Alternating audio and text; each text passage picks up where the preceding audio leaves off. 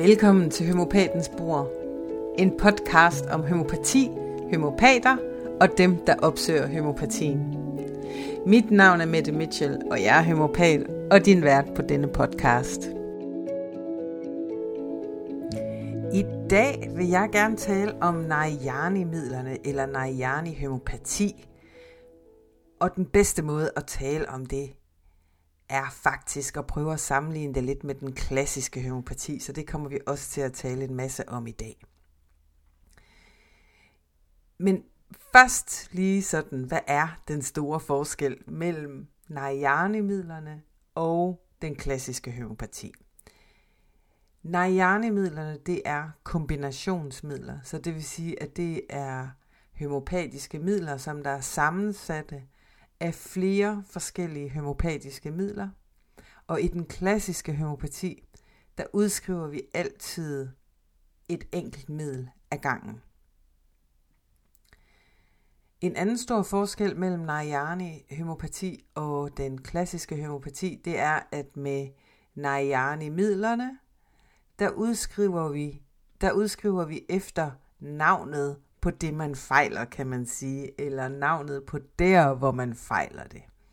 Altså det vil sige, at det bliver sådan en lille smule allopatisk, kan man godt sige, eller lidt på samme måde, så når du går ned til din læge, men det er bare homøopatiske midler, som du får udskrevet, i stedet for farmaceutisk medicin på den måde, som vi kender det nede fra apoteket med en indlægsseddel, hvor der også er den her kedelige liste af bivirkninger. Det er selvfølgelig altid at foretrække at få noget homøopatisk, fordi det kommer uden bivirkninger.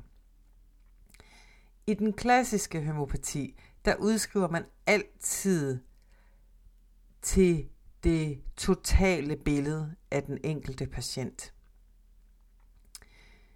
Det vil sige, man lærer så meget som overhovedet muligt, man kan om den enkelte patient, og så finder man det enkelte middel, som der passer aller bedst, eller man skal jo så også være meget præcis på den enkelte, og de symptomer, som den enkelte oplever.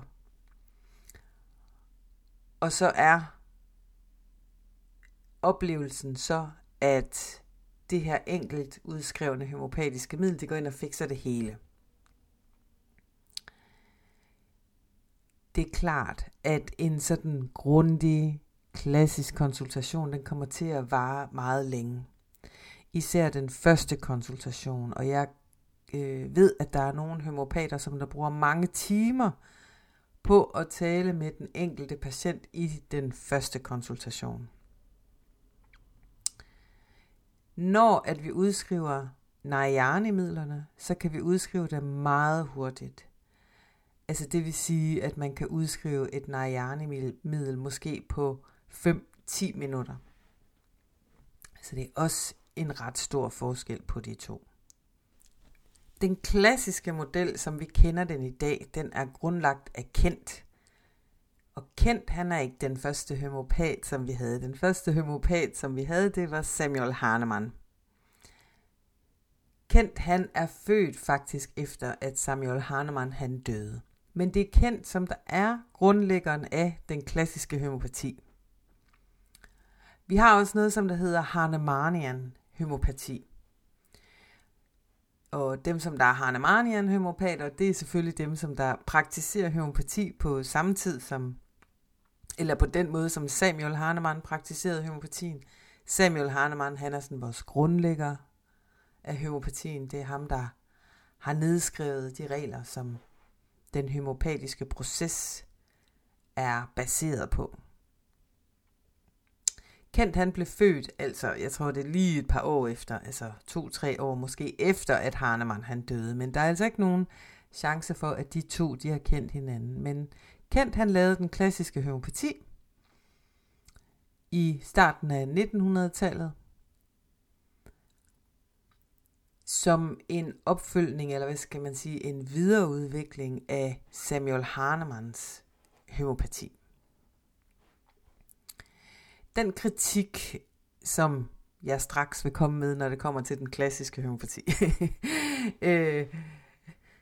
det er sådan en forbeholden kritik, fordi der er ikke nogen tvivl om, at den klassiske homøopati, det er altså virkelig en rigtig vidunderlig og, hvad skal man sige, meget fin proces. Den tager fat i det hele menneske. Man sætter sig ind i alt, hvad der er sket for den enkelte i deres liv. Fra undfangelse til det sted, hvor de er lige nu. Og så selvfølgelig sammenholder det meget med, eller fuldstændigt med, de symptomer, som den enkelte oplever og gerne vil opleve en bedring af. Og det, som man selvfølgelig også taler om rigtig meget i den klassiske konsultationsform, det er, hvornår startede dine symptomer, og hvad skete der også i dit liv omkring det samme tidspunkt, eller hvad skete der i tiden op til, at du begyndte at opleve de her symptomer. Fordi at vi jo selvfølgelig altid i homøopatien gerne vil kigge efter årsagen til de symptomer, man har. Og årsagen til de symptomer, man har, skal jo ikke findes i symptomerne.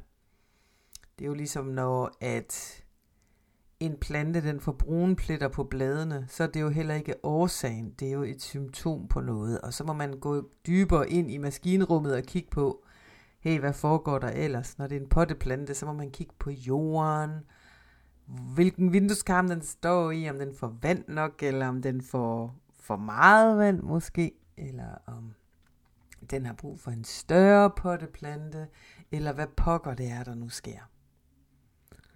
Og det er jo egentlig det, som vi også gør i den klassiske homøopati. Vi går tilbage og kigger på, jamen for Sørensen, altså hvad er der sket med dig, siden at du har fået de her symptomer? Og selvfølgelig skal man behandle symptomerne, men det er jo også smart at få behandlet årsagen til symptomerne, så man kan undgå at få dem igen. Når man gør det efter den klassiske metode, så synes jeg, og det er min kritik af den klassiske metode, at man skal holde den klassiske metode op imod det tidspunkt, hvor den blev udviklet på. Fordi selvom at vi bare skal kigge 100 år tilbage, cirka, så er der sket rigtig meget på de 100 år. Vores liv har forandret sig rigtig meget på de 100 år.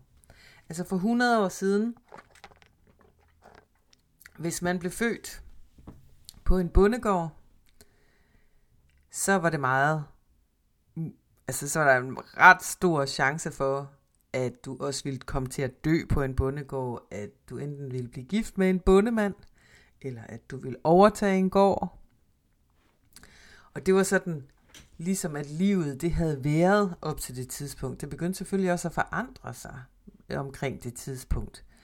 Med at de unge mennesker fik lyst til at prøve nogle andre ting, end det de ligesom var født ind i. Men op til det tidspunkt, i en meget, meget, meget lang periode, der var vores liv nærmest bestemt for os, da vi blev født. Så det vil sige, at på den måde var der en vis forudsigelighed i vores liv. Der var nogle forventninger til vores liv. Og man kan også sige, at hvis man gjorde oprør imod nogle af de forventninger, så var det også rimelig åbenlyst, hvad det var, der skete, og hvad det er for nogle dynamikker, som der spiller ind. Den tid, som vi lever i nu, er meget anderledes. Vi bliver ligesom født ind i, at alt er muligt. Du kan gøre lige, hvad du vil. Hvad har du lyst til? Hvad kunne du tænke dig? Hvor vil du gerne bo? Hvordan synes du, at dit ægteskab skal se ud? Vil du have et ægteskab? Vil du have børn? Vil du ikke have børn? Bla bla bla bla. Man kan sige, alle de her ting, de er ligesom blevet smidt op i luften. Og noget, som vi kan kigge lidt på som sådan en pick and mix. Og så sammensætter vi vores eget liv. Der er ikke noget i vejen med det. Men det giver nogle andre vilkår, når at man gerne vil praktisere homøopati. Jeg synes, at det er vigtigt, at vi kigger tilbage på, hvordan så tiden ud på det tidspunkt, hvor den klassiske homøopati den blev udviklet. Der havde vi ikke den her pick and mix bar. Og fordi at vi har den her pick and mix bar, så betyder det selvfølgelig også, at vores kriser er anderledes, at vores liv ser anderledes ud. Men der sker mere for os, kan man også sige, end der gjorde for 100 år siden måske. Der skete ikke så meget, som der sker for os i dag. Det er ikke usædvanligt, at man tager flere uddannelser, at man ændrer sit arbejdsliv sådan halvvejs igennem det, måske endda et par gange. Vi lever i flere ægteskaber, vi har nye familiekonstellationer, som der kommer med nye problemer. Vi får nye oplevelser, flytter til udlandet, hiver et år ud af kalenderen, osv. Det er helt anderledes, end det var for 100 år siden. En anden ting, som der også er anderledes, det er, at vi er omgivet af meget mere toksin. Vores byer er meget mere forurenede. Vi får meget mere medicin. Vi bliver vaccineret mere. Vi tager flere præparater, altså måske sådan i form af hormonelle præparater i forhold til p-piller. Vores mad er kraftigt forarbejdet. Det forandrer noget inde i vores krop. Vi bruger parfumerede produkter. Ja, der er mange ting, som der er meget anderledes end på det tidspunkt, hvor Kent han levede og grundlagde den klassiske homøopati. Så man kan sige, hvis man vil sætte sig ned og lave sådan en helt klassisk konsultation, som Kent han foreskriver det, så er det lige før den konsultationen burde vare i dagevis i dag, simpelthen fordi, at der er sket så meget for os i vores liv. Og hvis vi skal nå at få det hele med, og forsøge at få det hele viklet ud, og se hvordan alle sammenhængene de er, så er det en meget kompliceret proces. En proces, som der absolut er prisværdig. Altså, det er noget ganske særligt at få sit liv kortlagt på den måde, altså så man gør det i den klassiske tidslinje, som man arbejder med i den klassiske konsultation, og hvor man helt basalt, altså ligger ned, tegner en linje, siger, hey okay, her blev du født, her er du i dag, hvordan var dit liv fra fra du blev født til du var 5 år, hvordan var det fra du var 5 år til du var 10 år, hvordan var det fra du var 10 år til du var 16 år måske, og så kan man sådan gå hele tidslinjen igennem. Hvordan var dit liv? Hvad skete der i dit liv? Hvor boede du? Hvor gik du i skole? Hvad interesserede du dig for? Og så videre. Så kan man så lave en anden tidslinje, som man lægger ovenpå, hvor man så siger, hvad har du fejlet? Så hvilke sygdomme har du haft i dit liv? Og så laver man det sådan på samme måde med en tidslinje, og så kan man så begynde at sammenligne med, altså hvad skete der ellers i dit liv, sådan din store generelle historie, på de tidspunkter, hvor at du blev syg.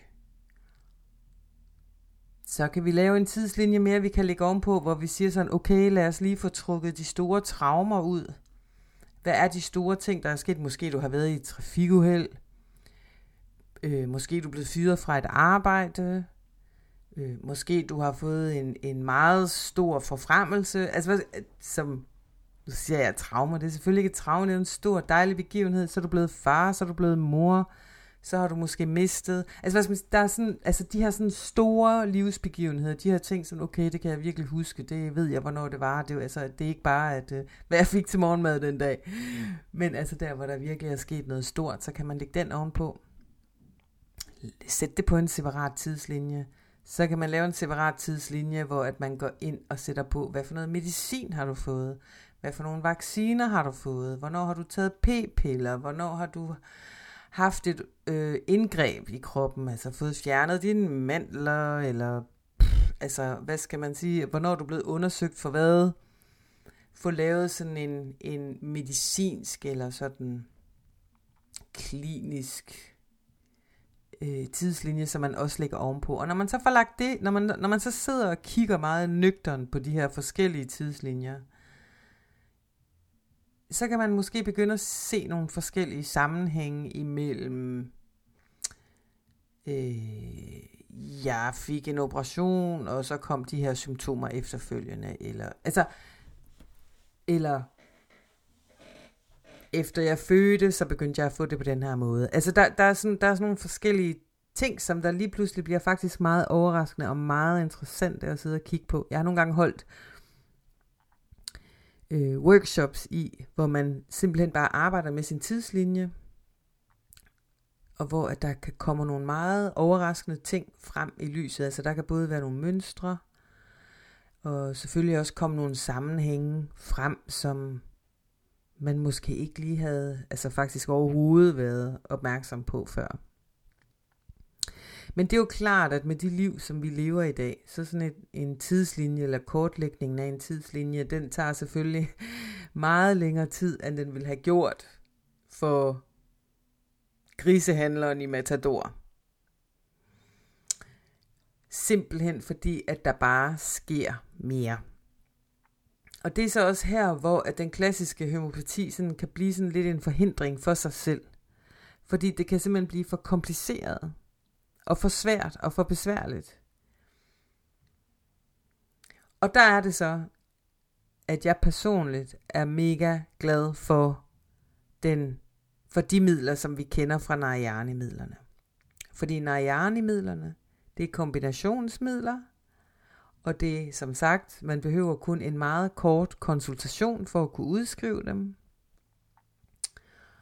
Og midlerne, de er navngivet efter det område i kroppen, som man udskriver det til, eller den lidelse, som man udskriver det til i den enkelte. Det er en radikal ændring i den homøopatiske proces, som man skal tage ind, hvis det er sådan, at man kaster sig over som homøopat og vil arbejde med de her kombinationsmidler fra Narayani. Og det er noget, som der er nogen homøopater, der har kæmpe stor modstand på. Altså de siger ligesom, nej, det er ikke homøopati. Det har ikke noget med homøopati at gøre, udover at det er homøopatiske midler. Men det er ikke det, som der er kendetegnende ved den homøopatiske proces. Og det er jo rigtigt. Fordi det, som vi vil kalde for den homøopatiske proces, altså er jo meget baseret omkring den her model, som Kent er kommet med, som vi kender som den klassiske homøopati. Men på den anden side, hvis man kigger sådan lidt mere patientorienteret på homøopatien, så er Narayani-midlerne i hvert fald et rigtig godt, hvad skal vi kalde det, supplement til den klassiske homøopati. Og det er jo også netop på den måde, at midlerne de er tænkt. Lad mig prøve lige at forklare det lidt. Altså, denne her lange proces med en homøopat, det er altså ikke alle, som der har råd til den. Det er dyrt, det ved vi, at det er. Homøopati har også altid været, af samme grund været en elitemedicin. Altså en medicin for de rige, for de velhavende, for de veluddannede osv. Det har altid. Altså når man går ind for eksempel og laver forskning på homøopati, så er det netop det punkt, hvor det er svært at gå ind og have to ligeværdige grupper at sammenligne med, fordi at den gruppe, som der bruger homøopatien, vil altid være mere veluddannet end den gruppe, som der går til lægen og bruger det. Altså der vil altid være ulighed, altså hvad skal man sige, det vil altid være sådan, at dem, der bruger homøopatien, tjener flere penge og er bedre uddannet. Sådan er det bare. Det er videnskabeligt. Det, som Swami Narayani gjorde, som der er grundlæggeren af Narayani-midlerne, det var, at hun ville gerne demokratisere processen omkring homøopatiske udskrivninger noget mere. Hun ville gerne gøre det mere tilgængeligt for flere, altså gøre homøopatien mere tilgængelig. Og det tænkte hun sig godt og grundigt over. Altså det var noget, hun sagde, hvordan kan vi gøre det? For det første, så skal vi jo selvfølgelig have nogle midler, som der er skruet sammen på en anden måde, end blot det at udskrive et veludskrevet enkelt middel, som man gør det i den klassiske homøopati. Så hun satte sig ned og begyndte at sammensætte nogle kombinationsmidler. Så sådan lidt kort fortalt, så kan man så sige, at hvis vi har i alt, altså hvis man sætter sig ned og kigger på, hvilke midler er mest udskrevet til hoste. Hvis vi nu kombinerer dem ind til et middel, så er vi jo i og for sig ret godt dækket ind, når det kommer til, at vi gerne vil udskrive noget til hoste. Især når man kigger på, hvor svært det faktisk er at udskrive homøopatiske midler til hoste, hvis man gerne vil sætte sig ned og udskrive et enkelt middel. Simpelthen også fordi, at hoste det har det med at forandre sig meget. Så det vil sige, at en hoste kan være på en måde en dag, på en anden måde den anden dag osv. Og dermed bliver det bare mere kompliceret at udskrive til hoste. Men hvad nu hvis vi siger, det her det er vores top 10 midler over de midler, som der bliver udskrevet allermest til hoste. Hvad nu hvis vi kombinerer dem ind til et middel? Hvad sker der så? Og det er jo ikke fordi, at det er sådan en proces, som hun har sat sig ned og fundet på, altså helt fra bunden. Fordi det har vi faktisk gjort før, eller det har endda Hahnemann gjort før. Fordi at homøopatien har altid været brugt i epidemier, believe it or not. Og den måde, som man bruger homøopatien til i epidemier, det er, at man tager et vist antal cases af dem, som der har det, som folk nu lider af lige her og nu. Lad os sige, det var influenza. Så sætter man sig ned, så tager man måske casen på et eller alt mellem 10-20 patienter, eller hvad ved jeg. Og så kan man så sætte sig ned og kigge på, okay, i de her 10 eller 20 patienter, der er det cirka de her 4 midler, som jeg har udskrevet, som der har haft god effekt. Så i stedet for at sætte sig ned og tage casen på hver enkelt patient, så kan man så lave et kombinationsmiddel med de her 4 midler, og så kan man aflevere et glas med homøopatiske piller til skolelærerne, og så kan man sige, hvis der er nogen, der har influenza, ved du hvad, kan du ikke bare give dem en af de her piller så? Eller give dem nogle af dem her med hjem. Fordi så er det ikke nødvendigt at sætte sig ned og have den lange konsultation for at finde ud af helt specifikt lige præcis, hvad er det for et af de her midler, du skal have. Og det er det princip, som Narayani-midlerne faktisk er lavet på. At man simpelthen siger, at det her det er de midler, som vi bruger allermest til menstruationssmerter. Så i stedet for, at vi skal sætte os ned og have en samtale om at finde ud af, hvilket et af de her midler er det, som du har brug for, så kombinerer vi dem alle sammen i et middel. Og så kan vi egentlig bare, altså konsultationen den hedder sig så, okay, du har menstruationssmerter, okay, du får det her middel.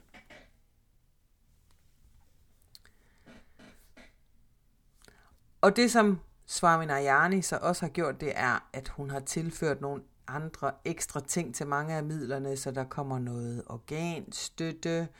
For eksempel, hun har også tilføjet nogle urter, eller det kan være sådan forskellige ting, som der er tilføjet de forskellige midler, som der giver mening i forhold til navnet på midlet, altså det vil sige den del af kroppen, som vi gerne vil behandle, eller den sygdom, som vi gerne vil behandle. Og når vi går ind og bruger Narayani-midlerne, så er det så dejligt, at Swami Narayani har også fortalt os, hvor ofte midlet det skal gentages, og hvor mange gange man skal tage det om dagen, og hvor lang tid man skal blive ved med at tage det, osv. Så derfor så kan man meget hurtigt lære at bruge Narayani-midlerne. Og det var jo den anden ting, som der var meget vigtig for Swami Narayani også, det var, at man kunne få lavet nogle meget korte uddannelser. Fordi at med de korte uddannelser, så kunne man lige meget hurtigt få sat en masse mennesker i gang med at udskrive de her midler igennem de her korte konsultationer, Så det vil sige igen, altså en demokratisering af homøopatien, hvor at uddannelsen lige pludselig bliver mere tilgængelig, fordi at uddannelse som homøopat, altså den er lang. Det er man meget investeret i, når man tager den uddannelse. Det er det, man gør. Det er ens arbejde, så at sige. Eller tæt på i hvert fald. Og ellers, hvis du har et arbejde ved siden af, at du læser homøopati, så er det de 2 ting, du har i dit liv. Det er meget omfattende. Men med Narayani-midlerne og de her protokoller, som der ligesom er skrevet med ind i Narayani-midlerne, så kunne man lige pludselig begynde at uddanne folk meget hurtigt. De bliver selvfølgelig ikke uddannet homøopater. Altså, der skal man jo stadigvæk tage homøopatuddannelsen, kan man sige, og lære og forstå så mange andre aspekter af helbredet, og være i stand til at tage den her tidslinje, forstå, hvad vil det sige, at man har arvet sygdomme i sine aner, eller igennem sine aner, eller at man er påvirket af nogle skygger, som der ligger i ens familiehistorie, eller at man lærer at forstå de forskellige sammenhænge imellem de enkelte midler, osv. Ingen tvivl om, at den, hvad skal man sige, rigtige homøopatiske uddannelse, den er helt unik, og noget helt andet, end når man begynder at arbejde med Narayani-midlerne. Men når du begynder at arbejde med Narayani-midlerne, så kan du blive sat ind i dem meget hurtigt, og du får de præcise instruktioner i, hvordan de skal udskrives. Og der er ingen tvivl om den værdi, som der er i Narayani-midlerne. De er ganske vidunderlige og ganske fantastiske, også selvom at de måske ikke kan alt det, som den klassiske homøopati den kan. Fordi det er rigtigt, at den klassiske homøopati er fuldstændig enestående. Men alligevel, så kan man faktisk opnå rigtig meget med veludskrevne Narayani-midler. Og det kan man, uden at man behøves at gå igennem en lang og slidsom uddannelse. Så det kommer med sine begrænsninger, men størst af alt, synes jeg, så kommer det med en kæmpe gave. Jeg bruger selv Narayani-midlerne i min konsultation, når at det giver mest mening. Altså nu er det så skønt, at der hvor jeg har læst homøopati, der har de sådan et overordnet princip, som der siger, at de underviser os i en masse forskellige typer homøopatiske modeller, så vi kan vælge den model, som der passer bedst til den enkelte patient, i stedet for, at vi skal absolut have alle patienter til at passe ned i den samme model. Fordi sådan er det ikke. Fordi vi lever nogle vanskelige, komplicerede liv med en masse lag, som der bliver lagt ovenpå os.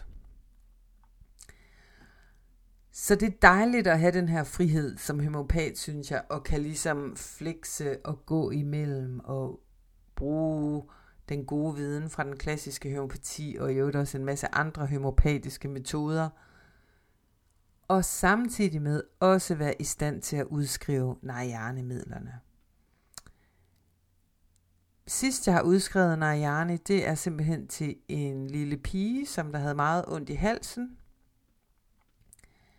Og der var en masse frem og tilbage, og vi prøvede alle mulige forskellige midler fra kittet, og der var bare ikke rigtig noget, der duede. Men hun havde det altså virkelig skidt, og her der var vi i stand til at... altså moren, hun havde adgang til midlerne med det samme. Så vi kunne jo prøve lidt forskelligt. Og til sidst så siger jeg simpelthen, okay, ved du hvad, lad os række ned i skuffen med Narayani-midlerne, og jeg vil gerne have, at du udskriver det her middel fra Narayani kombineret med det her middel fra Narayani. Og det betød faktisk, at hun så for første gang i et par dage fik 24 timer i hvert fald, hvor hun ikke havde ondt i halsen. Der skal så skiftes på midlerne, der skal justeres på midlerne, for at vi kan komme videre. Men Det blev det her Narayani-kombinationsmiddel, som der fik trukket i håndbremsen i forhold til, hvad der skete for den her lille pige. Og vi skal huske, at nogle af de her ting, de kan jo udvikle sig, og det vil vi ikke. Altså, der er nogle af de her ting, det er rigtig, rigtig godt at få kroppen mobiliseret til at komme godt i gang med at bekæmpe nogle af de her ting. Simpelthen bare for, at det ikke skal blive til noget, der er værre. Så der var Narayani-midlerne, de blev udskrevet i en akut konsultation. Men jeg kan også godt finde på at bruge Narayani-midlerne i kroniske situationer. Det kan være, at man måske har kroniske smerter. Og det kan der være mange grunde til. Det kan være, at det er nogle operationer, du har været igennem. Det kan være noget arvæv, som der sidder. Det kan være en knogle, der er gået i stykker. Det kan være nogle nerver, der er gået i stykker, og man kan sige, altså der kan være mange ting, som der spiller ind i det. Og når man så ligesom enten måske har prøvet at gå ind og behandle på årsagen, og at det ikke er der, at vi finder den store smertelindring. Det kan godt være, det er godt for kroppen, hvad skal man sige, sådan overall, og det kan også godt være, at du sover lidt bedre, at du bliver lidt gladere, eller hvad skal man sige, men smerten den bliver ved med at være der. Jamen så har vi nogle gode, dejlige midler, kombinationsmidler, som man kan bruge til smerte i Narayani også. Og så kan man gå ind og give det, og så kan det også godt, man siger, jamen okay, ambitionen her med dig, det er sådan set ikke, at du bliver fuldstændig healet fra det, du fejler. Men vi kan i hvert fald lige sådan tage hånd om det, tage vare på det og lindre i hvert fald. Så kan man sige, at det er måske ikke tilfredsstillende. Man vil jo gerne have, at det bliver healet ordentligt. Men nogle gange, så er det det bedste, man kan.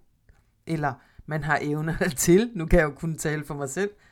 Der sidder jo sikkert en eller anden genial homøopat et eller andet sted, som der lige vil være i stand til at knipse med fingrene. Og få det hele ordnet. Men vi kommer jo altså også alle sammen med vores begrænsninger, kan man sige. Vi sidder ikke alle sammen og kan det samme. Og ser de samme ting osv. Så om det er fordi, at det er nogle symptomer, som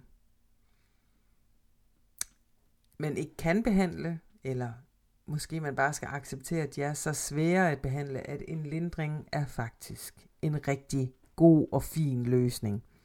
Og en lindring, altså det betyder jo selvfølgelig bare, at man skal blive ved med at tage midlet over lang tid.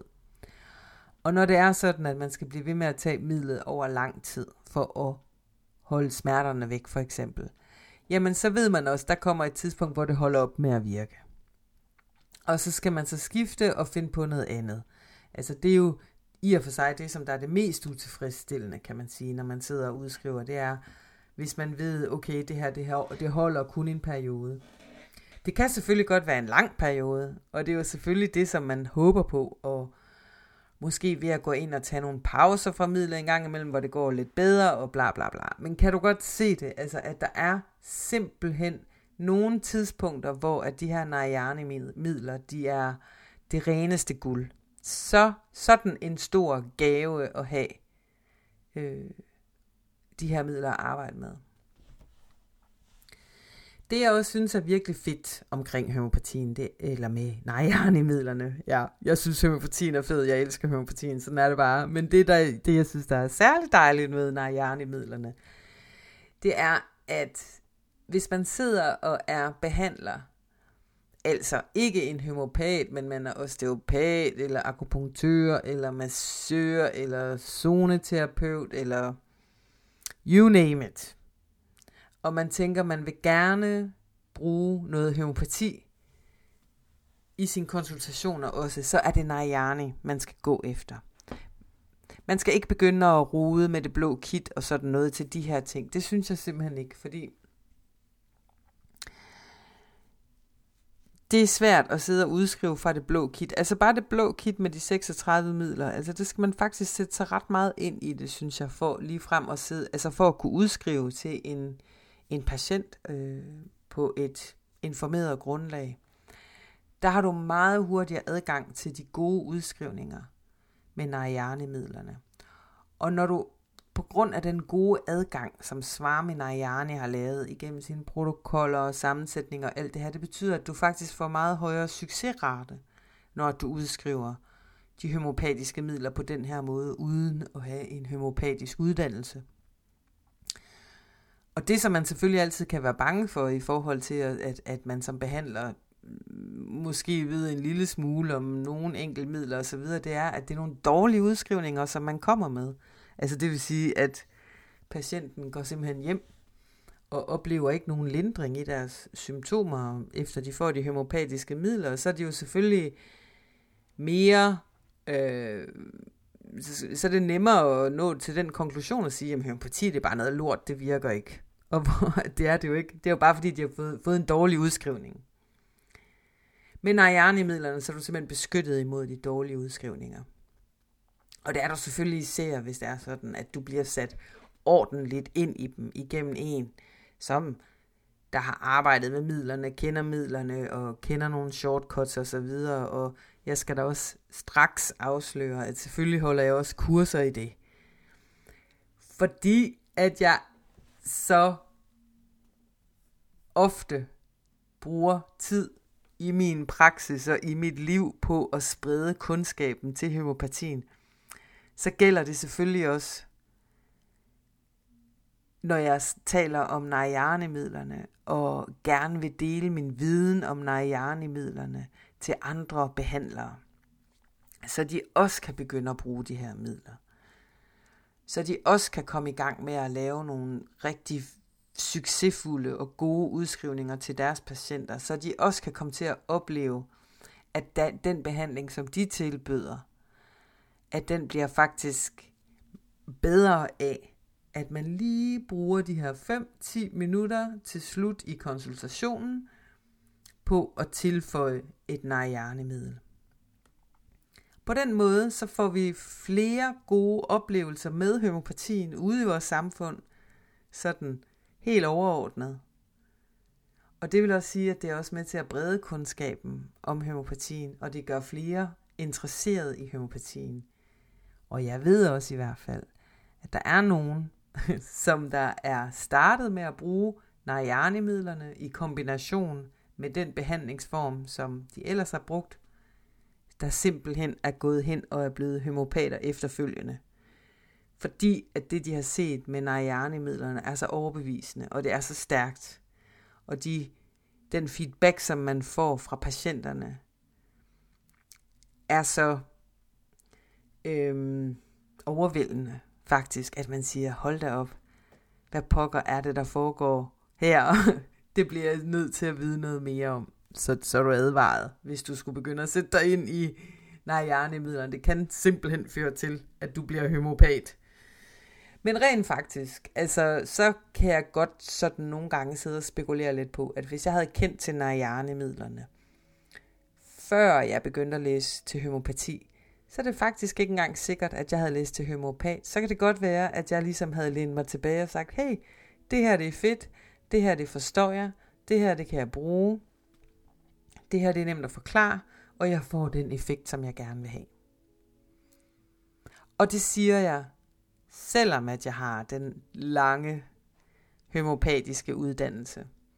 Fordi at der er noget meget tilfredsstillende i, så at sige, blot at kunne lindre symptomer, også selvom at midlet det skal gentages. Og det skal jo selvfølgelig ses i spejlet af, at der er noget virkelig dejligt over at kunne udskrive nogle midler, som der kommer uden bivirkninger. Fordi at det, som vi får nede fra apoteket, er så læsset til med bivirkninger, når man går ind og læser på indlægssedlen, at så er det faktisk tilfredsstillende bare det at kunne udskrive noget, som der ikke kommer med de her bivirkninger. Og det kan man med Narayani-midlerne. Selvfølgelig skal man lige sætte sig lidt ind i det. Selvfølgelig skal man også komme med en open mind, altså man skal ligesom være klar på at kunne se ud over nogle af de her vanlige paradigmer, som vi bliver præsenteret for i det almindelige liv, og i særdeleshed, når vi går til lægen og til tandlægen og alle de her ting selvfølgelig. Men lige så snart man åbner op for det, så mærker man også den særlige logik, som der ligger bagved. Og Narayani er kommet ind i min praksis for at blive, det er helt sikkert. Og jeg vil også altid fortælle om Narayani, dele om Narayani og undervise i brugen i Narayani, fordi at jeg synes, at det er så genialt et værktøj, som vi har inden for homøopatien. At de her midler, de er så nemme at udskrive, og det er så nemt for dig at lære. Så helt ærligt, jeg glæder mig bare til at dele med mange flere om de her midler, så de også kan komme i gang med at udskrive Narayani-midlerne ude i deres praksis. Tak fordi du lyttede med. Hvis du godt kunne lide den her episode, så husk at gå ind og følg min podcast også. Du må også meget gerne give den her episode et like. Og det allerbedste vil selvfølgelig være, hvis det er sådan, at du vil dele den her episode eller podcasten med nogen, som du kender. Tusind tak. Vi høres ved.